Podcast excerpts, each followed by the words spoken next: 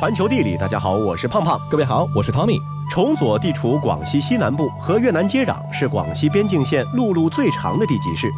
对于这座边境城市的名字，很多人感到陌生。但是如果提起亚洲第一大跨国瀑布德天瀑布，世界文化遗产左江岩画，中国九大名关之一的友谊关，或许能够唤起关于这座广西最年轻地级市的一丝印象。嗯。崇左呢是处于典型的亚热带季风气候区，良好的气候条件为甘蔗的生长呢提供了很多便利。甘蔗产量在广西三分天下有其一，而在全国呢是五分天下有其一。崇左市人均的蔗糖产量连续十四年都是位居全国第一的，因而，在二零一零年的时候，被中国轻工业联合会和中国糖业协会联合授予了“中国糖都”这么一个称号。每逢盛夏季节啊，崇左那郁郁葱葱的甘蔗林呢，是一眼望不到边。紫红色的荆节亭亭玉立，青葱的遮叶如利剑一般的在晚风中浮动。到了收获的季节，挑上几根最受当地人青睐的竹蔗，它皮薄精细，轻咬一口啊，甘甜的蔗汁是溢满舌尖，直沁心脾。如果往崇左市区东北方向驱车两公里呀，这个时候你举目眺望，就可以看到急弯激流的左江当中呢，有一个石岛。立于岛上的五层八角面体的砖塔呢，就是远近闻名的龟龙斜塔了。穿过新建成的斜塔公园，从沿江而建的观景栈道涉级而下，就来到了江边。斜塔在江面上的倒影，直挺挺的就立在你的眼前。行走小百科：龟龙斜塔由明朝知府李有梅始建于天启年间，也就是公元一六二一年。除了清康熙三十五年（一六九二年）加建了两层之外，几乎没有大规模的修葺。这座罕见的斜塔虽然说屡遭洪水冲刷、日晒风吹雨打，仍然是屹立不倒，充分展示了中国古代劳动人民的聪明才智和高超的建筑技术。崇左市下辖的大新县呢，曾经是一座鲜有名气的边陲小城。近几年，随着边关旅游的兴起，是渐渐的声名鹊起。那其中最为人所熟知的，就当属亚洲第一大跨国瀑布——德天瀑布。德天瀑布和桂林山水一道呢，也是成为了宣传广西秀美风景最亮丽的名片，给无数人是留下了深刻的印象。嗯，这个德天瀑布的位置啊，它是距离大兴县城大约五十七公里，中越边境的五十三号界碑呢就在它的辖区之内，是不折不扣的一个跨国瀑布。呃，作家肖复兴老先生啊，曾经在《德天瀑布》一文中是这样写的。我们知道贵州的黄果树瀑布，知道黄河上的壶口瀑布，知道因李白诗句闻名的庐山瀑布，甚至知道横跨美国、加拿大两国的尼亚加拉大瀑布，但不知道这个世界上还有一个一点也不比他们差的德天瀑布。德天瀑布呢，是源于一条名叫归春河的界河。归春河呢，本属于左江的一条支流，上游静静地流向越南，而后呢又折回广西，最终在朔龙这个边陲小镇，寂静许久的力量忽然爆发出来，浩浩荡荡的归春河水从北面喷涌而来。在流经普汤岛的时候啊，归春河河水冲破了断崖绿树的阻挡，一泻千里，划开了中越两国的边界，形成了举世闻名的跨国瀑布奇观。只见河水从六十多米的山崖跌宕而下，经过三级跌落，拍打在坚石上，浪花四溅，水雾弥漫。它和越南的板约瀑布连为一体，仿佛就是一对亲密的姐妹。瀑布的下游黑水河呢，也是热闹非凡的，游人们兴高采烈地乘着竹筏。对岸的越南边民呢，也没有闲着，他们皮肤黝黑，头戴笠帽，手脚麻利地撑着桨，沿途兜售香烟、咖啡、红木制品等等的越南土特产。这个呢，也是近年来中越边贸兴盛的一个缩影。人在其中，如画中游，心无旁骛，更无纤尘。寻一处绿草茵茵、碧水潺潺之所在，耕田、栽树、酿酒。在那木棉挂满枝头之时，和二三友人为伴，赏花、吟诗、饮酒、唱山歌、畅谈古今，是何等的痛快逍遥啊！嗯，那在领略了德天瀑布的雄浑壮阔之后呢，我们可以再去感受一番名士田园的小家碧玉。它呢是曾经代表桂南喀斯特地貌的地方，也是入选了国家邮政局在庆祝建国五十五周年时候发行的一套祖国边陲风光的系列邮票之中。世界真奇妙。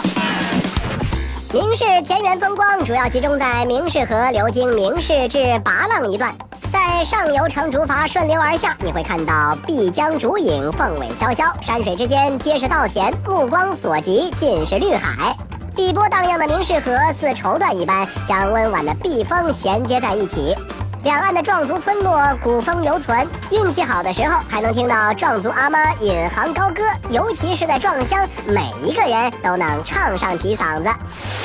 二零一五年的时候啊，有一个破了无数收视记录的电视剧《花千骨》呢是热播，在热播期间啊，人们就惊奇的发现，这个剧呢就是在得天瀑布还有明氏田园这些地方取的景，于是乎就掀起了一阵花千骨取景地的这个游览热潮。除此之外啊，崇左带给你的惊喜呢，其实还有很多很多。二零一六年，在土耳其首都伊斯坦布尔举行的第四十届世界遗产大会上，位于崇左市江州区宁明县、龙州县和扶绥县境内的广西左江花山岩画文化景观呢，是成功的列入了世界文化遗产名录。那这个是广西第一个世界文化遗产，也是中国的第一个岩画类的世界文化遗产。其中，宁明县境内的花山岩画因其规模宏大、场面壮观、图像众多而闻名于世，是左江流域岩画的一个典型代表。嗯，如果说你在岷江上呢搭乘双层游轮逆流而上，这个沿岸形态各异的嶙峋怪石呢，就像幻灯片一般的切换。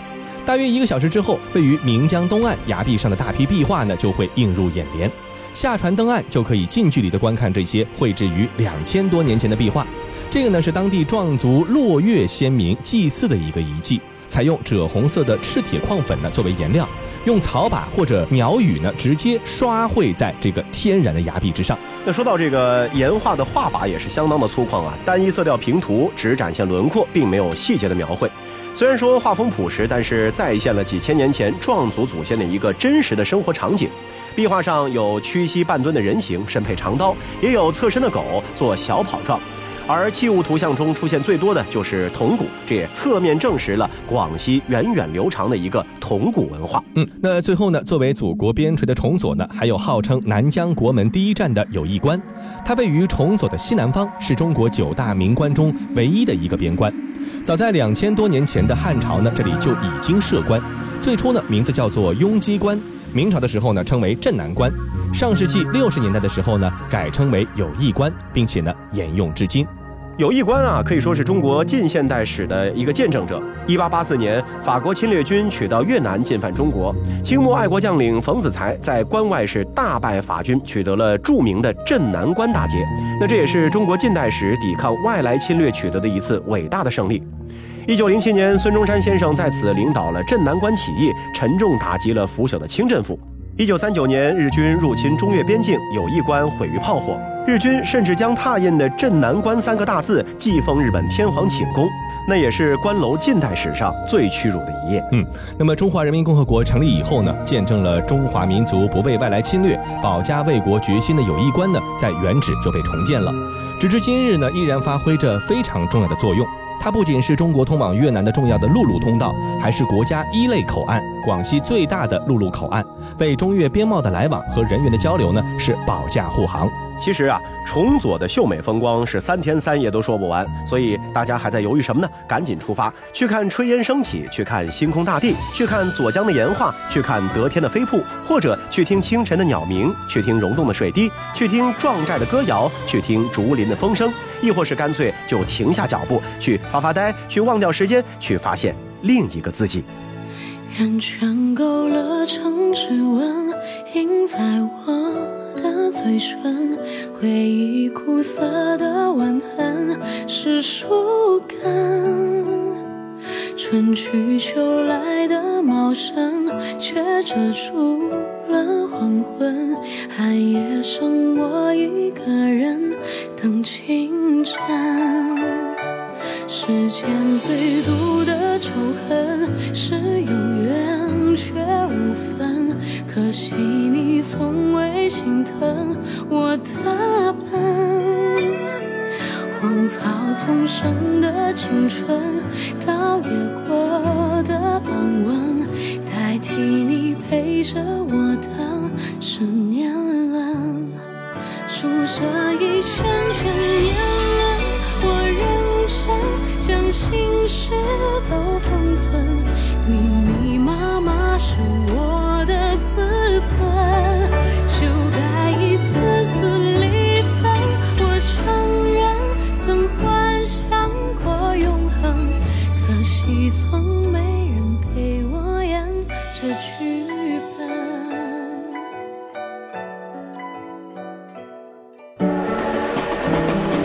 环球地理，欢迎回到环球地理。大家好，我是胖胖。各位好，我是 Tommy。崇左的美丽景色离不开崇左的母亲河左江，嗯是左江孕育了崇左这方水土。而在世界的另一端，发达的运河也成就了比利时最浪漫的城市之一——布鲁日。布鲁日呢，位于比利时的西北方，距离比利时首都布鲁塞尔呢，大约只有一小时的车程。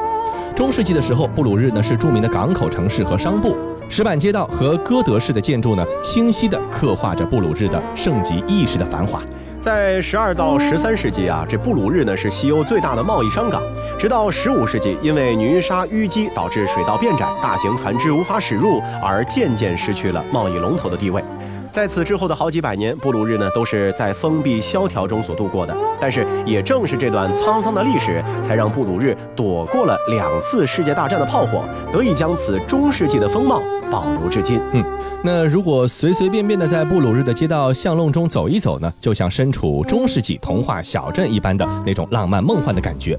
发达的运河在布鲁日市中心穿梭，有超过五十座以上的大大小小的桥呢，是横跨运河，交织出一派水城都市的这样的一个风情。文艺复兴时期的哥特式建筑呢，依河而建，让整座城市呢尽显浪漫和优雅。那早前的时候啊，有一个全球在线订房网站是公布了全球十大最受情侣青睐旅游地点的调查，布鲁日呢就是荣登了榜首。与此同时，这个依仿着运河而建的城市，还有着北方威尼斯和中世纪睡美人的美称，是一座如诗如画、令人魂牵梦萦的城市。布鲁日的风情和烈日布鲁塞尔的氛围呢，是绝对是天壤之别的。这里随处的一景，一个小角落，都值得你为它驻足停留。就算是花上一整天的时间漫步在这座老城中呢，依旧会觉得时间太短暂了，无法将布鲁日的美呢是一下子尽收眼底。慢慢的走，细细的看，城市里俯拾都是美景，值得为它停下脚步的地方呢，也实在是太多。在这里的随拍记录，不用太刻意摆好姿势，也不需过度的取景，随便咔嚓一下，都是美丽的画面。布鲁日充满中古世纪气息的鹅卵石街道，能够带领你前往无数的历史古迹、建筑名胜和艺术奇景。布鲁日市集广场上最醒目的地标钟楼，名列世界遗产之一，已经是有七百年的历史。四十七座重达二十七吨的大钟琴，依旧是全年无休的响彻云霄。爬上三百六十六个阶梯，登上钟楼顶，布鲁日的美景就尽收眼底。在运河上啊，我们处处可以看到布置雅致的船家，提供给游客通过水路来认识这座城镇的机会。而矗立在运河旁的古典建筑，个个都是来头不小的。结合当地居民的精心营造布置，这份丰富的文化资产呢，和运河一起构成了一幅绝色美景，真的是叫人为之倾倒。都说审美和品味是多元化的，那有人会为了布鲁日的古典所沉醉，自然也就有人会为了现代的摩登而倾倒。坐落在北美五大湖之一密歇根湖湖畔的芝加哥是美国的第三大城市，那这里就拥有全美最大的期货商品交易中心，金融期货行业是无比发达。那无可比拟的中心位置也使得芝加哥成为了美国重要的航空以及铁路枢纽。得益于一百多年前的一场大火，城市规划者们对芝加哥进行了创新大胆的重建。市中心的商业区呢是呈环形，芝加哥和南侧大回圈区域呢，因为拥有绕着环形铁道行驶的高架地铁线路而得名，是金融和行政的中心，被高耸的写字楼和夜晚热闹的剧院所包围。河北侧呢，则是被称作华丽一英里的繁华商业区，是人们购物的中心地带。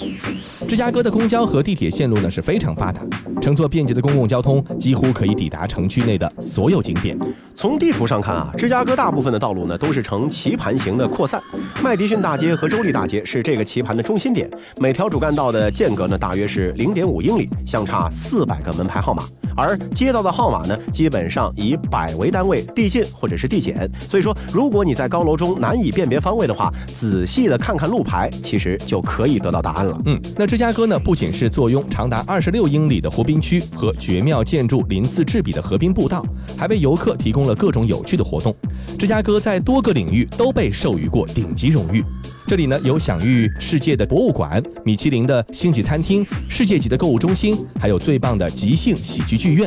同时，作为一种电子音乐类型，浩式音乐的起源地以及蓝调音乐的中心之一，在芝加哥众多的音乐俱乐部里呢，都是蕴藏着许许多多的优秀乐手。喜爱美食的人同样也会爱上芝加哥。除了生盘披萨饼和堪称一绝的芝加哥热狗，还可以去小意大利区和希腊区去寻觅特色餐馆。在芝加哥的亚当大街和密歇根大街的交汇处啊，还有一处不显眼的牌子。那如果不是特意的观察的话，很容易被忽略。但是，任何想要寻觅美国公路文化的人都不应该错过它。这块标着“历史六十六公路”的起始点的竖牌啊，看似是普通，但是牌子上大大的“开始”字样，却指引着许多人踏上寻找美国文化的公路之旅。行走小百科。作为美国历史上最早的高速公路之一，以及二十世纪初期美国最重要的交通要道之一，六十六号公路起始于伊利诺伊州的芝加哥，穿越密苏里州、堪萨斯州、俄克拉荷马州、德克萨斯州、亚利桑那州，斜贯美国版图，一直到加利福尼亚州的洛杉矶，后来延伸到了圣莫尼卡，跨八个州、三个时区，全长三千九百四十三公里。它像是美国历史发展中的一个缩影，承载着美国的历史文化和精神。被美利坚人民亲切地称为“母亲之路”。美国六十六号公路呢，始建于一九二六年，在干旱的三十年代啊，无数穷困潦倒的移民通过这条路逃离尘暴区，前往西部开拓新的生活。一九二六年，美国政府投资将断断续续的道路连接起来，历时十余年，终于竣工。在这期间，恰逢西方世界为之色变的经济大萧条，那这个修建工程呢，就为处在困难时期的美国提供了上万个的就业岗位，也成为了众多工人维持生计的一个救命稻草。修建好的六十六号公路平稳好走，深受卡车司机青睐，也成为了当时重要的一个运输通道。那同时呢，随着六十六号公路的兴起，沿途一些地域性的景点，比如说印第安圆锥形帐篷的汽车旅馆，还有印第安文物小铺、鳄鱼观光农场等等呢，也都发展起来了。甚至有些店家开始推出创意的行销手法。第一家素食餐厅呢，就在密苏里州应运而生，并且发明了得来素的经营方式。让旅客不需要下车就可以轻易买到可口的汉堡，而第一家麦当劳呢，也在这个时期在加州的圣伯纳汀诺诞生了。作为曾经通往美国西部的一个主要通道啊，在二战的时候呢，六十六号公路也是承担着军备运输要道的一个重大责任。在大战过后的五十年代，那由于六十六号线跨越了许多的著名景点，比如说画布沙漠、大峡谷以及亚利桑那州的陨石洞等等，它又以运物资为主呢，变成了美国人由东部到西部旅游度假的一根主干道。再后来，随着又宽又直、拥有四车道的洲际公路开始兴起，沿着地形而建、起伏弯曲的六十六号公路呢，就渐渐的不再受到游客的青睐，逐渐的荒芜。那美国政府呢，是于一九八五年的六月七号将其从美国公路系统中移除，取而代之的是洲际高速系统。嗯，不管怎么说呢，提到了六十六号公路，大家总是会讲到它有多少多少公里，跨越了多少个州，跨越了多少时区等等等等。但是有一个问题，不知道大家想过没有啊？就是为什么要被如此的命名呢？那这个呢，就要从六十六号公路之父塞勒斯·埃弗里说起了。它不仅呢是和美国的国家公共道路公路局因为六十六号公路的路线问题较量了三个月，还为六十六号公路的编号问题呢掀起过一场波澜。著名的六十六号公路开始并不叫六十六号，塞勒斯·埃弗里想要的是六十号这个数字。我不管，我不管，我不听，我不听，我就要叫六十号公路，六十号。有，埃弗里先生，您这不是为难我们吗？肯塔基州已经先有了一条六十号公路了，同一个号码不能再用一次的。你看，我们为您申请到了六十二号这个名字，那多好啊！六加二不是等于八吗？八就是发，啊，不要太吉利哦。少跟我来这套，六十二听着完全没有韵律，一点都不美。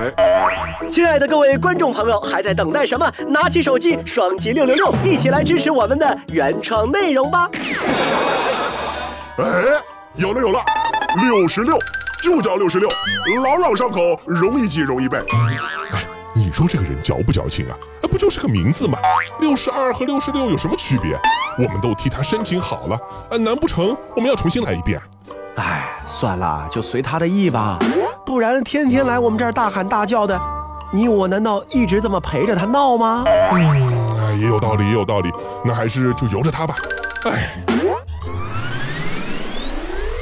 自驾绝对是征服六十六号公路的绝佳选择，也是一件异常刺激的事。和风景如画的一号公路不同，六十六号公路展现了更多的野性美。一望无际的荒原，一条蜿蜒盘旋的公路，伴着雷电、狂风、暴雨，指引游客一路拓荒到加州。开车的时候啊，千万不要忘了来一首六十六号公路的歌，节奏激昂，激情丰富，而且歌词啊几乎包含了沿途经过的所有景点。那一九九零年的时候啊，亚利桑那州和密苏里州呢就成立了六十六号公路联盟，借此呢是聚集同好，唤起了美国人对这条公路的一个集体记忆。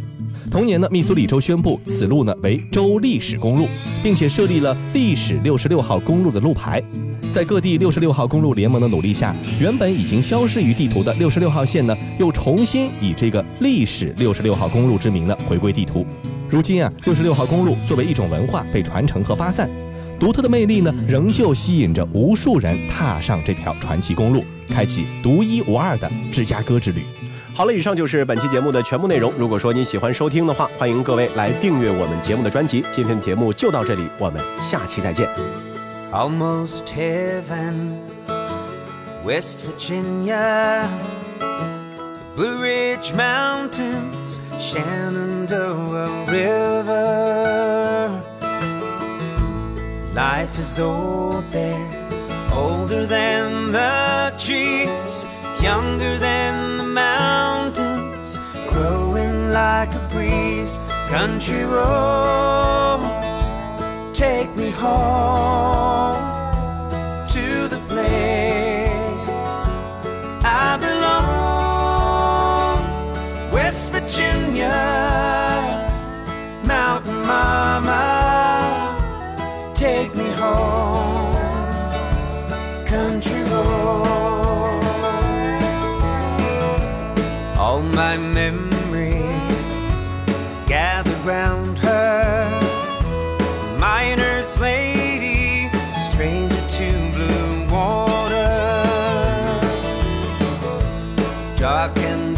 majesty painted on the sky. Misty taste the moonshine, teardrop in my eye. Country roads, take me home.